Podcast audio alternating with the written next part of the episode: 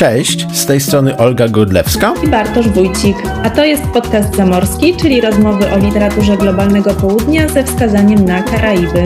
Opowiadamy o nowościach wydawniczych, o klasykach, przypominamy książki zapomniane. Relacjonujemy bieżące wydarzenia i śledzimy mniej oczywiste związki z Karaibami.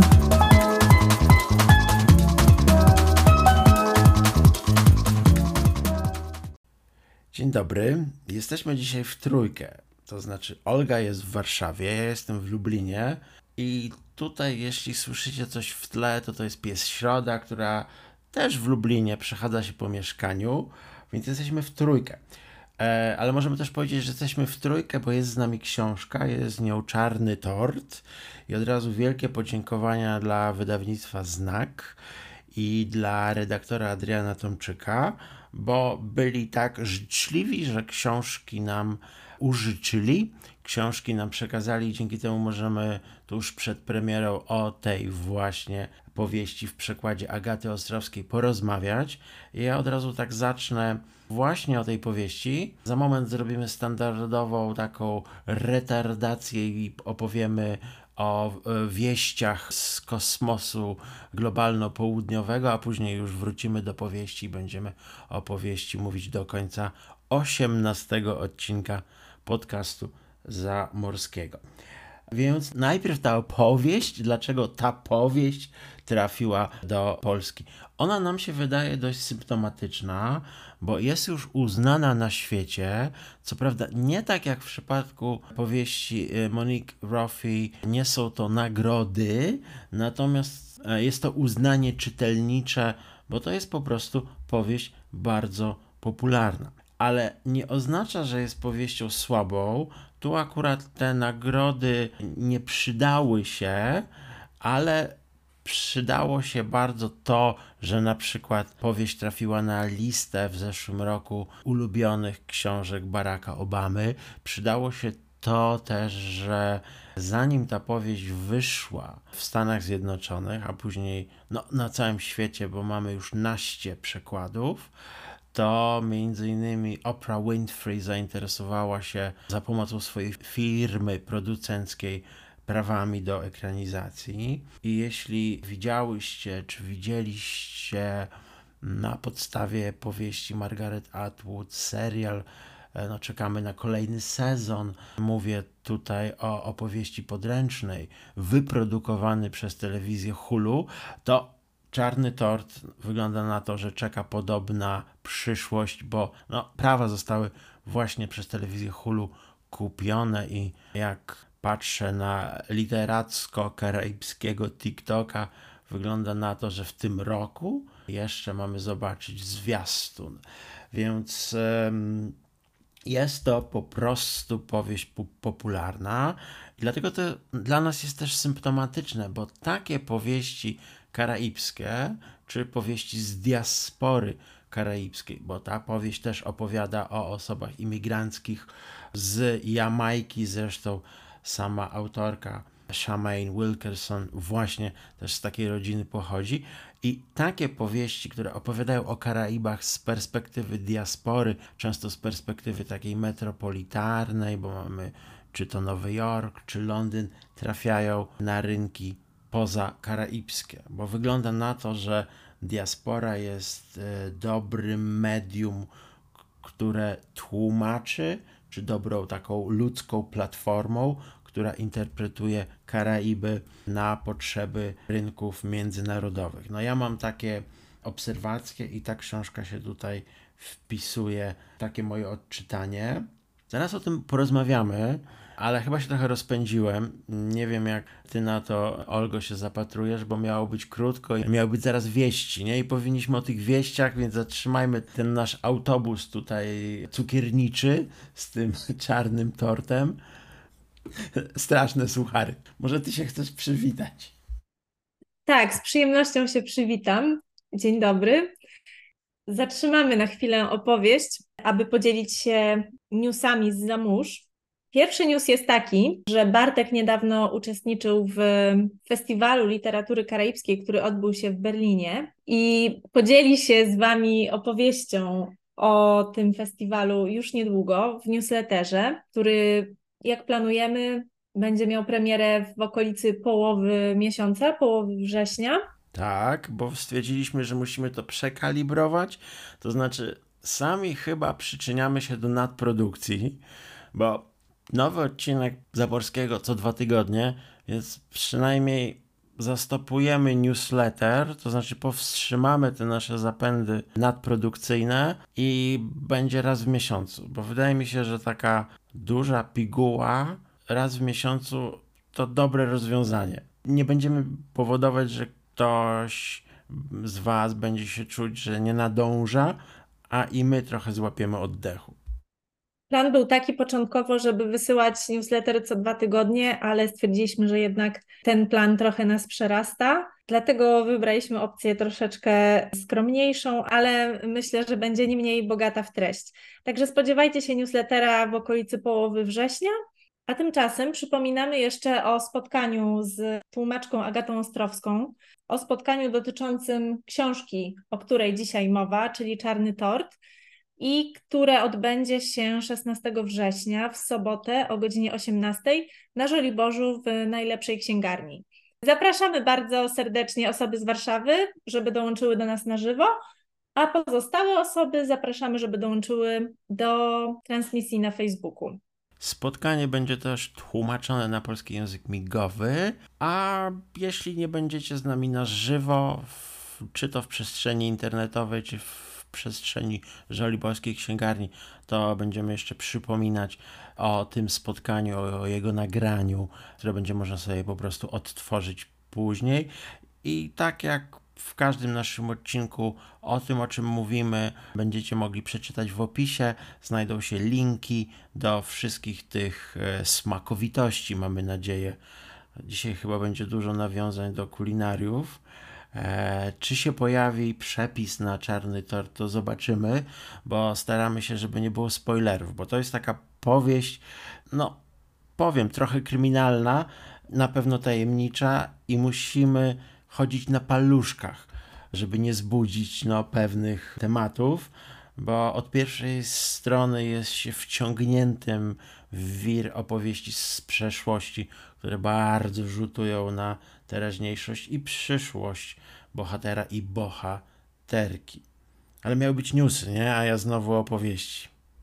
Skoro powiedziałaś o Agacie Ostrowskiej, o tłumaczce, która włada angielskim i włada hiszpańskim, i rzeczywiście będzie o czarnym torcie w Warszawie, to w Lublinie z kolei, to już 20 października, Agata Ostrowska będzie głównie o hiszpańskojęzycznej literaturze opowiadać i te spotkania w ramach cyklu tłumacząc przekład, to między innymi spotkanie z Agatą Zano, z Agatą Ostrowską, e, ale i z Justyną Czechowską i z Teresą Tyszowiecką. Te spotkania zarejestrujemy i one się też pojawią częściowo w Zamorskim, więc dla tych osób, które nie trafią do Lublina, do Muzeum Józefa Czechowicza, myślę, że będzie taka gratka u nas w odcinkach.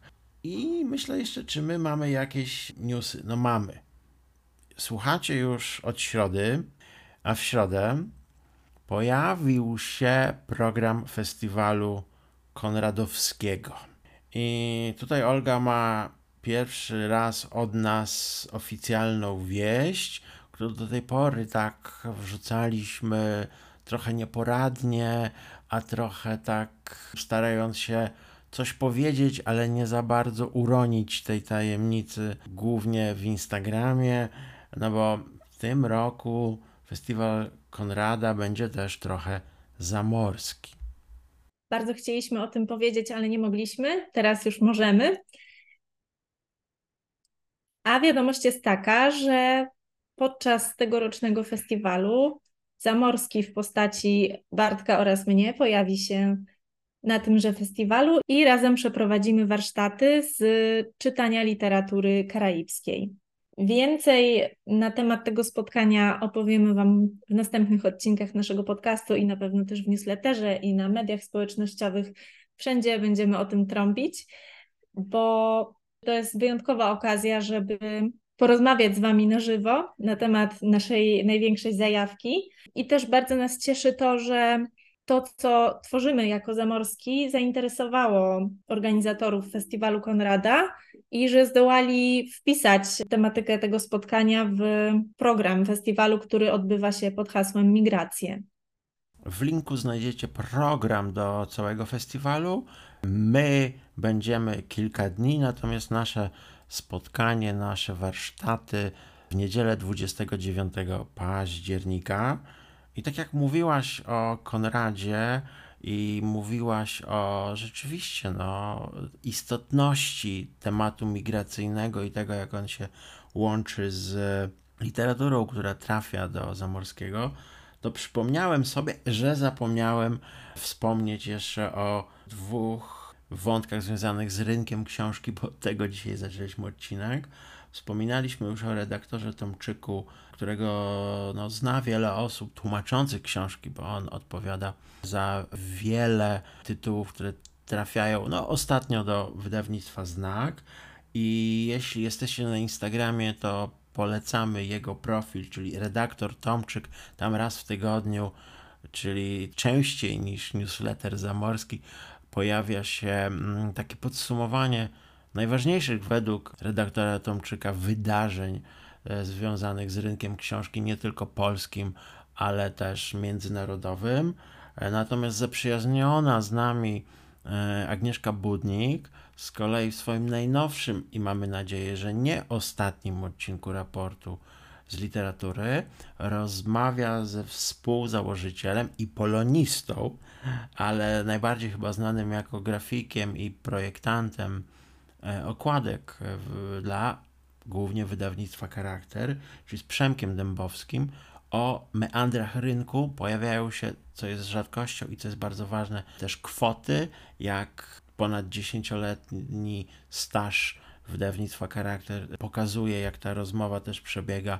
Kwoty i sytuacja finansowa wcale nie jest taka stabilna, nie jest to łatwy temat, ale Magnieszka z Przemkiem podchodzą do, do tematu po prostu mądrze i, i, i zachęcamy, bo myślę, że o wiele więcej tematu ekonomicznego i tematu tej sytuacji prekarnej, e, chociażby różnicy między ceną książki w księgarni, a tym, jak plasują się później zarobki osób piszących czy osób wydających, no warto, warto mówić i warto się zastanawiać, dlaczego chociażby tak jest i co to oznacza dla właśnie branży wydawniczej.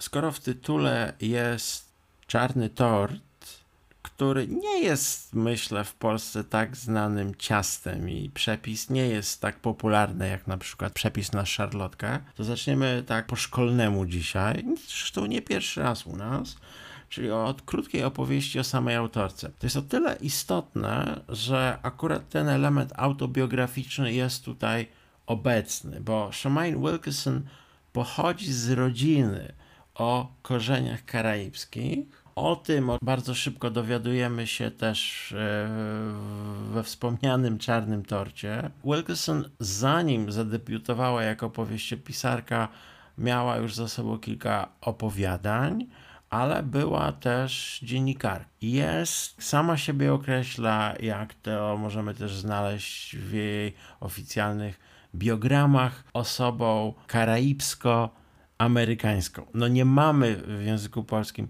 przymiotnika innego niż amerykański, można by powiedzieć, że jest po prostu ze Stanów Zjednoczonych, a rodzina jej pochodzi z Karaibów. Co jest myślę tutaj ciekawe, że ma za sobą też życie na wschodnim i zachodnim wybrzeżu właśnie Stanów, czyli trochę Nowy Jork, trochę Los Angeles. Ma też lata spędzone na Jamajce. Obecnie jest w Europie. Obecnie, jeśli nic się nie zmieniło, przebywa na południu Europy we Włoszech. Mówię tak o tej, o, tym, o tej biografii migracyjnej, no bo ona jest autorką, która reprezentuje diasporę.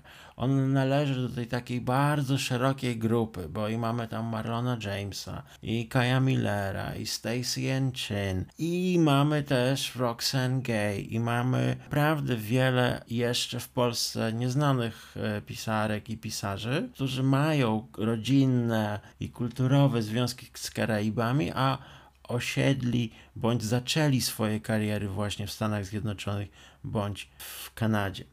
Ta powieść, która na nas zrobiła wrażenie, bo trochę przed nagraniem o tym porozmawialiśmy. Książki, która została mocno e, zredagowana, mocno przygotowana też pod kątem popularyzacji właśnie kultury karaibskiej, doświadczeń di diaspory.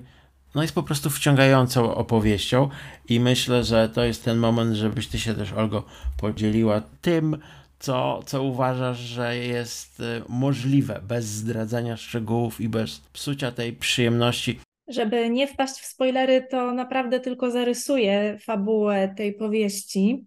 Mamy tam rodzeństwo, które od wielu lat nie ma już ze sobą kontaktu. Byron i Benny spotykają się ponownie ze sobą podczas pogrzebu ich matki. I wtedy też dowiadują się od prawnika, że ich matka zostawiła dla nich pewien podarek czy rodzaj dziedzictwa, z którym mają się zapoznać. I jest to długie nagranie, które Byron i Benny odsłuchują w towarzystwie prawnika, a także tytułowy Czarny tort w zamrażarce.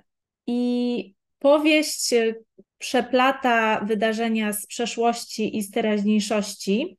Przeszłość pojawia się właśnie w postaci wyznań matki na temat swojego dzieciństwa, młodych lat i tego, jak różne życia prowadziła, i tutaj istotna jest liczba mnoga, i tego, jak jej przeszłość różniła się od wyobrażeń i od wiedzy jej dzieci. I poza poznawaniem na nowo swojej matki, Byron i Benny próbują również odbudować swoją relację jako brat i siostra. I więcej właściwie nie mogę zdradzić, bo siłą tej powieści jest tajemnica i jest to, że ona trzyma czytelnika w napięciu.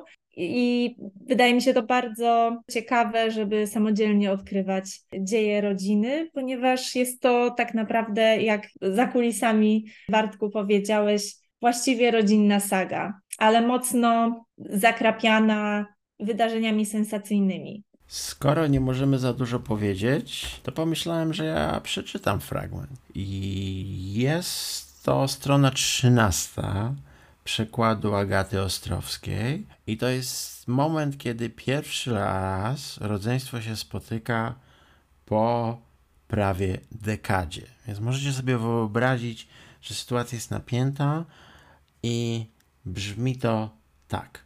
Byron nie widział Benny od 8 lat a teraz ich mama odeszła na zawsze. Czego Benny oczekuje? Z kłótni rodzinnej zrobiła zimną wojnę. Mniejsza o to gadanie o dyskryminacji, wykluczeniu społecznym itd. Tak Byron jest zdania, że jakikolwiek problem mamy na tym świecie, zawsze znajdzie się ktoś, kto nas zrozumie. A czasy się zmieniają. Ostatnio nawet w wiadomościach mówili o jakimś badaniu dotyczącym takich osób jak Benny takie osoby jak Benny.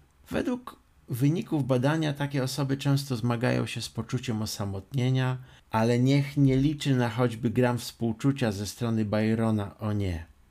Benedetta Bennett zrezygnowała z tego przywileju wiele lat temu, kiedy odwróciła się od rodziny, nawet jeśli sama twierdzi, że to oni odwrócili się od niej.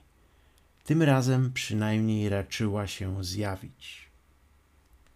Więc jak słyszycie, jest niezażegnany konflikt rodzinny jak można się domyślać, pojawia się też wątek queerowy. Więc to rodzeństwo ze sobą ma sprawę do przegadania, a jeszcze więcej będzie miało do przegadania, zrozumienia i zrobienia, gdy odsłucha ośmiogodzinne nagranie, bo to jest ten testament, jest to to, o czym mówiłaś, że otrzymują od prawnika taką spuściznę. Jest to pendrive po prostu, na którym matka nagrała to, czego nie mogła im powiedzieć. Mamy trochę podobną sytuację jak dwa odcinki temu.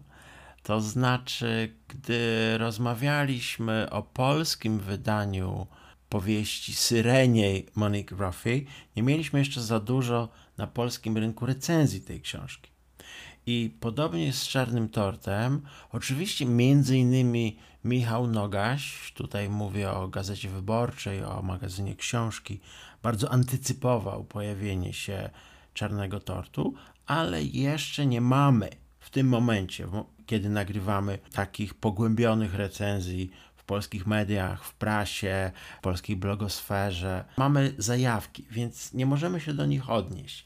Natomiast możemy się odnieść do gościni podcastu zamorskiego, bo w 13 odcinku była z nami Cindy Allman, która pochodzi z Jamajki, mieszka na Trinidadzie i na wschodnich i zachodnich Karaibach e, jest znaną popularyzatorką czytelnictwa, a mm, wszędzie, gdzie docierają instagramowe hasztagi, jest znana jako osoba, która rozpoczęła akcję Read Caribbean, czyli po prostu czytaj książki karaibskie. I ona w jednej ze swoich recenzji, bo kilka razy mówiła o czarnym torcie, napisała tak, cytuję. Choć czarnego tortu jako ciasta nie cierpię, to powieść Czarny Tort spałaszowałam ze smakiem.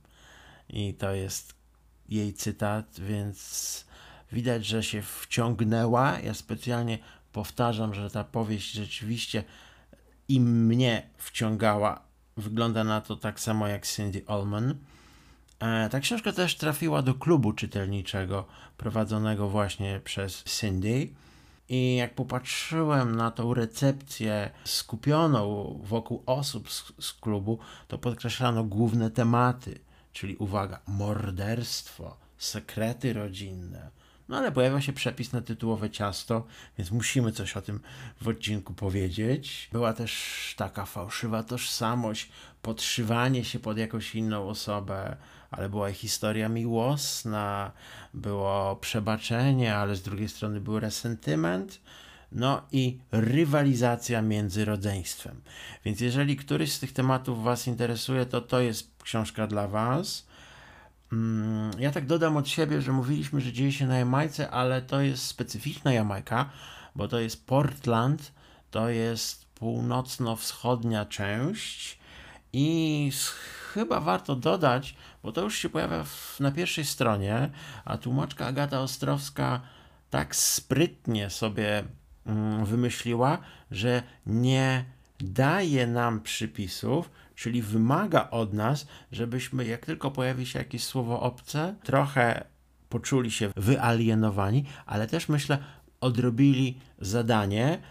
A na pierwszej stronie mamy takie zadanie, bo pojawia się słowo, ja zacytuję, powinien był się domyślić już tego dnia, kiedy ta jego Hagwaj żona uciekła z domu. Koniec cytatu. I to jest o tyle ważne, że to jest wyrażenie z języka kantońskiego i to od razu nam przypomina, że historia i współczesność Jamajki jest też związana z osobami z Chin, że po prostu w kulturze jamańskiej bardzo dużo osób pochodzenia chińskiego się wpisało chociażby w rozwój muzyki reggae. Do tej pory jest żyjąca Patricia Chin, która jest taką pozytywnym tego słowa znaczeniu matroną E, jeśli chodzi o muzykę reggae na Jamajce i w Stanach Zjednoczonych. Natomiast tutaj to wyrażenie też oznacza kogoś czarnego, kogoś pochodzenia afrykańskiego i często jest używane bardzo negatywnie, tak jak na początku tej powieści. Czasami nie jest wyrazem dezaprobaty, to może być też e, używane żartobliwie. Ale mówię też o tym, bo mamy Jamajkę niewielkomiejską i mamy też e, społeczność jamańską, która jest zróżnicowana. Bo musimy po prostu pamiętać, że pojawiają się w ogóle w literaturze jamańskiej poza osobami oczywiście pochodzenia afrykańskiego, czy indyjskiego, czy chińskiego, to mamy chociażby osoby z Syrii, czy osoby z innych części świata. Fajnie, że o tym mówisz, bo wątek wielokulturowości jest bardzo ważny w tej powieści i autorka nie pozwala czytelnikowi zapomnieć o tym, jaką mieszanką kulturową są Karaiby. I na wiele sposobów pokazuje różnorakie wpływy i wpływy w różnych kierunkach. Czyli na przykład nie tylko z Wielkiej Brytanii na Karaiby, ale z Karaibów do Wielkiej Brytanii i tym podobne. O tym jeszcze troszeczkę później powiem. Natomiast chciałam nawiązać do tego, co mówiłeś, bo wspomniałeś o Cindy Allman i przypomniało mi to, że mój pierwszy kontakt z tą powieścią, jeszcze w wersji angielskiej, był właśnie powodowany tym, że chciałam wziąć udział w klubie Cindy i zaczęłam czytać tę książkę i czytałam ją w ogóle siedząc w samolocie na Karaiby, więc mam dobre wspomnienia.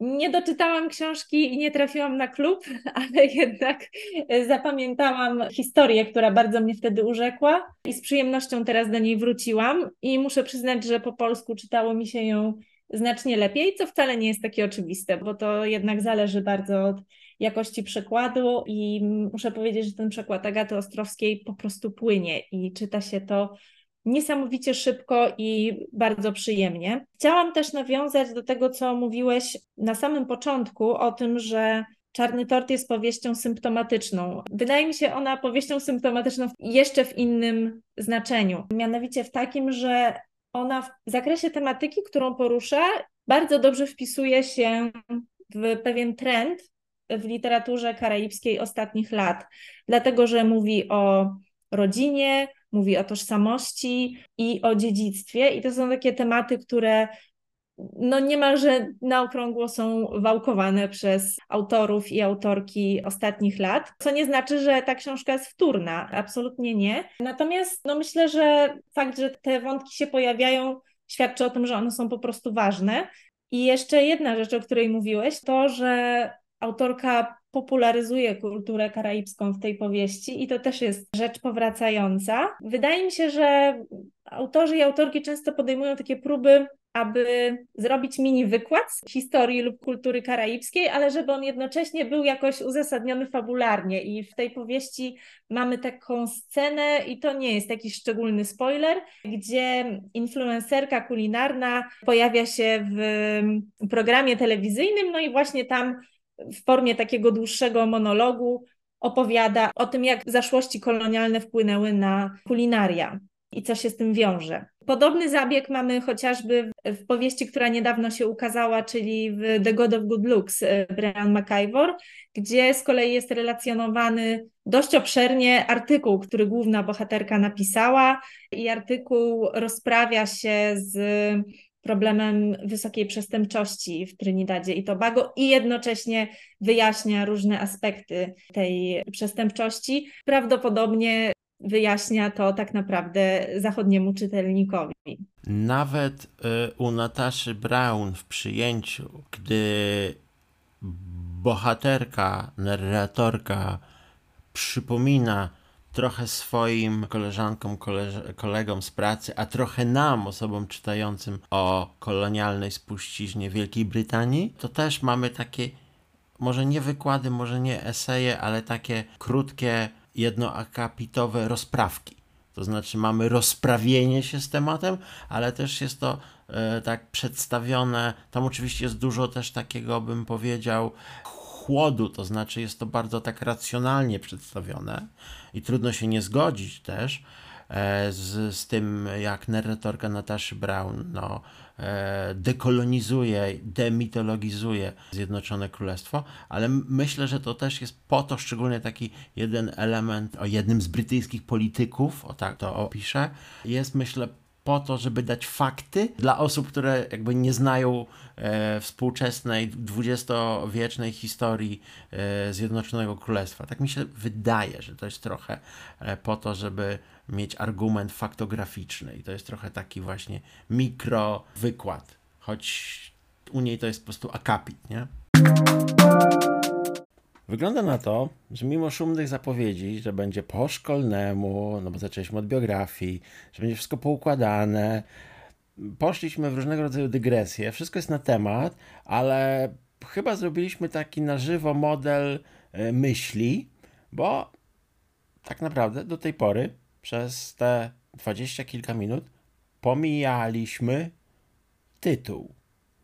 I ja w pewnym momencie miałem skręcić w kierunku tytułu, bo zacząłem mówić, że tłumaczka Agata Ostrowska na pierwszej stronie zadaje nam rzeczywiście zadanie, bo musimy ten kantoński sobie sprawdzić i się zorientować, o co tam chodzi, ale jednocześnie, jeśli chodzi o kulinaria, jeśli chodzi o jedzenie, to mamy sporo przypisów I dzięki temu, jeśli ktoś nie jest osobą obeznaną z kulinariami karaibskimi, od razu się może dowiedzieć, czym jest kalalu, od razu może się dowiedzieć, czym jest pepper pot. I jest to potrawa, która tak jak tytułowy czarny tort jest symboliczna. I ja pozwolę sobie przeczytać to, co Agata mm, Ostrowska nam tutaj opisała.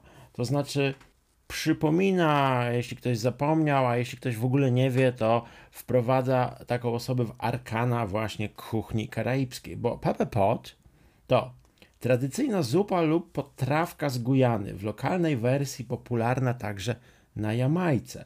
Do głównych składników należą mięso, piżmian jadalny kalalu, i a propos kalalu możemy znaleźć w innym przypisie, mleko kokosowe, warzywa, przykład bataty i przyprawy, w tym papryczki, scotch, bonnet.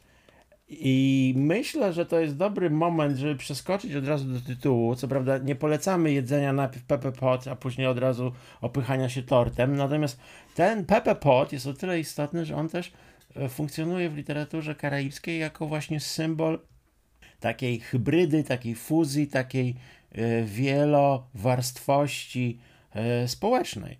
Bo jest nawet zbiór opowiadań, który w tytule ma Pepe Pot, taka antologia, która mm, no, zbiera różne teksty różnych osób z różnych wysp. Trochę tak jak ten gar, w którym ten Pepe Pot no, po, powstaje. Tak naprawdę czasami się dodaje rzeczy takie, które zostały w lodówce, albo takie, które możemy znaleźć w kuchni, jeszcze się nie zepsuły i one zmieniają smak tego no, wywaru. Więc myślę, że powraca figura autobusu cukierniczego i myślę, że możesz opowiadać spokojnie o tytule i o tym, jak w ogóle odebrałaś ten wątek kulinarny książki, która mamy nadzieję, że nas też nie zawiedzie w wersji filmowej, w wersji serialowej. Wątki kulinarne w karaibskich książkach zawsze są dla mnie interesujące, dlatego że dla osób z Karaibów kuchnia jest po prostu bardzo ważna. Jest istotnym elementem ich życia, jest czymś, y, o czym uwielbiają rozmawiać. I myślę, że też dla osób z Europy ta kuchnia jest dość niezwykła. Znacznie różni się od tego, co jadamy w Europie, niezależnie w której części Europy mieszkamy jest też znacznie bardziej aromatyczna i urozmaicona, no i też przede wszystkim zawiera składniki, o których istnieniu często nie mieliśmy pojęcia. I ten czarny tort w powieści, podobnie jak Pepper Pot, o którym opowiadałeś, jest silnie naładowany symboliką, dlatego że on wiąże się z doświadczeniem rodziny i wspólnoty, ponieważ czarny tort jest przygotowywany na wyjątkowe okazje, na przykład na święta, święta Bożego Narodzenia czy Wielkanoc, a także na wesela. I samo przygotowanie tego czarnego tortu jest bardzo czasochłonne i pracochłonne, dlatego że trzeba najpierw zamarynować owoce w rumie i to trwa przynajmniej rok. A samo pieczenie ciasta trwa kilka godzin, bodajże 4 godziny. Więc no nie jest to ciasto, które się przygotowuje pół godziny przed przybyciem gości, tylko ono jest poprzedzone całym rytuałem w kuchni. I właśnie ten rytuał jest czymś, co wiąże postać matki i postać córki w powieści Charmaine Wilkerson. A poza tym czarny tort jest tym, co przypomina jednej z bohaterek, nie zdradzimy której, o karaibskim pochodzeniu i o dzieciństwie spędzonym na Karaibach. Czyli te smaki i zapachy pozostają w jej pamięci pomimo różnych zawirowań w jej życiu. I ciekawe też wydaje mi się to, że czarny tort sam w sobie, no mimo że jest deserem karaibskim, to ma składniki pochodzące z różnych części świata, bo jest uznawany za pewną wariację na temat śliwkowego puddingu z Wysp Brytyjskich, ale jednocześnie ma ten składnik karaibski, czyli rum, czyli cukier trzcinowy, co wydaje się składnikiem karaibskim, ale za chwilę okaże się, że może niekoniecznie nim jest. A z kolei ma też na przykład rodzynki, które są importowane z Wielkiej Brytanii co również przekłada się na to, że czarny tort jest tym deserem wyjątkowym, ponieważ rodzynki są drogie, rodzynki nie są łatwo dostępne, jak na przykład owoce mango na Karaibach. Więc jest to taki swoisty miks kultury karaibskiej i kultury brytyjskiej. i bardzo fajnie opowiada o tym jedna z bohaterek powieści w dość obszernej wypowiedzi, którą teraz zacytuję. Co z klasycznym bożonarodzeniowym keksem? W Wielkiej Brytanii często do jego wypieku używa się karaibskiego cukru trzcinowego. Z kolei na Karaibach dodaje się do niego rodzynki i porzeczki importowane z zimniejszych krajów. Moja babcia, która była Angielką, ale spędziła wiele lat w Trinidadzie z rodzicami misjonarzami, robi boski tort rumowy w stylu karaibskim. Nazywa go czarnym tortem. Ale czy to naprawdę karaibski deser? Cukier trzcinowy nie pochodzi nawet z tamtego regionu świata. Przypłynął tam z Afryki, gdzie z kolei trafił z Azji. Sam niech więc pan powie, czyj to jest tort. To jest trochę taki nasz motyw przewodni, że prawie w każdym odcinku mówimy, że moglibyśmy dalej więcej mówić o powieści, a czasami o non-fiku, bo to są książki, nawet jak są krótkie, a ta nie jest krótka, to są zawsze gęste. Tak się jakoś dzieje, że wy wybieramy same gęste. Natomiast, żeby nie było takiej końcówki, że to jest książka, która w jakikolwiek sposób idealizuje Karaiby, albo w jakikolwiek sposób próbuje wytworzyć złudne wrażenie, że to jest jakaś wyspa.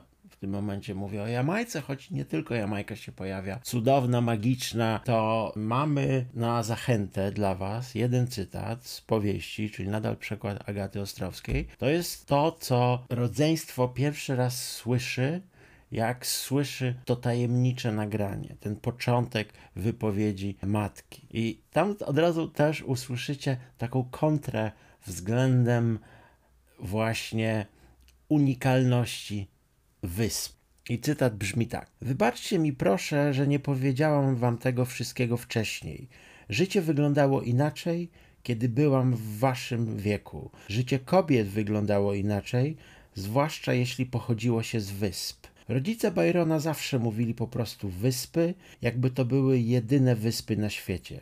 Na oceanach Ziemi jest około 2000 wysp, a do tego trzeba doliczyć miliony innych kawałków lądu otoczonych morzami i innymi akwenami. Koniec cytatu, choć oczywiście o ironio, my trochę z Olgą uważamy, że to są najwspanialsze i najistotniejsze wyspy, ale ta książka rzeczywiście może Was urzec, nawet jeśli nie myślicie tak o tych wyspach karaibskich, bo to jest książka, która myślę dobrze odnalazłaby się w trakcie spotkań klubów czytelniczych, bo jest z tego gęstego co czerpać. A jeśli chodzi o kluby czytelnicze, no to my mamy kolejną e, odsłonę tego, co dzięki Oldze robimy regularnie, więc głos oddaję do studia w Warszawie. Przypominamy już po raz kolejny, że we wrześniu spotykamy się w naszym zamorskim klubie czytelniczym, żeby porozmawiać o powieści Moni Krofi pod tytułem Syrena z Zatoki Czarnej Konchy w tłumaczeniu Joanny Agnieszki Chryniewskiej. I spotkanie odbędzie się 25 września, więc jeszcze jest sporo czasu, żeby zapoznać się z powieścią. Zachęcamy bardzo i zapraszamy na spotkanie online o godzinie 19. My też uważamy, że jeżeli nie chcecie czytać, to możecie słuchać, bo polskie wydanie powieści Monique Ruffy dostępne jest jako audiobook i można sobie po prostu niezobowiązująco posłuchać, a później zobowiązująco wziąć udział w zamorskim klubie czytelniczym. Zachęcamy do dołączenia, a w podcaście zamorskim widzimy się oczywiście za dwa tygodnie i będziemy opowiadać o kolejnej powieści, nad którą jako zamorski sprawujemy matronat. I możemy już powiedzieć, że będzie to najnowsza, jeśli chodzi o polszczyznę, powieść Bernardine Evaristo. Powieść, która w oryginale ukazała się dekadę temu, ma tytuł Mr. Loverman. Tytuł zaczerpnięty jest od jamańskiej piosenki, natomiast sama powieść jest mocno karaibska, dotyczy związku miłosnego osób z Antigi. I na razie mówię osób, na razie nie dodaję więcej szczegółów, bo o tym będziemy rozmawiać. Nie chcemy oczywiście, żeby to był spoiler, ale jeśli szukacie bohaterów w wieku senioralnym, to bardzo dobrze trafiliście, bo to jest książka właśnie o tym, w jaki sposób życie nasze może się zmienić na emeryturze. I tą optymistyczną perspektywą kończymy dzisiejszy odcinek. Do usłyszenia za dwa tygodnie. Do zobaczenia niebawem na klubie czytelniczym. Pa, pa! Dzięki, do zobaczenia, do usłyszenia i oczywiście życzymy Wam jak najwyższej emerytury.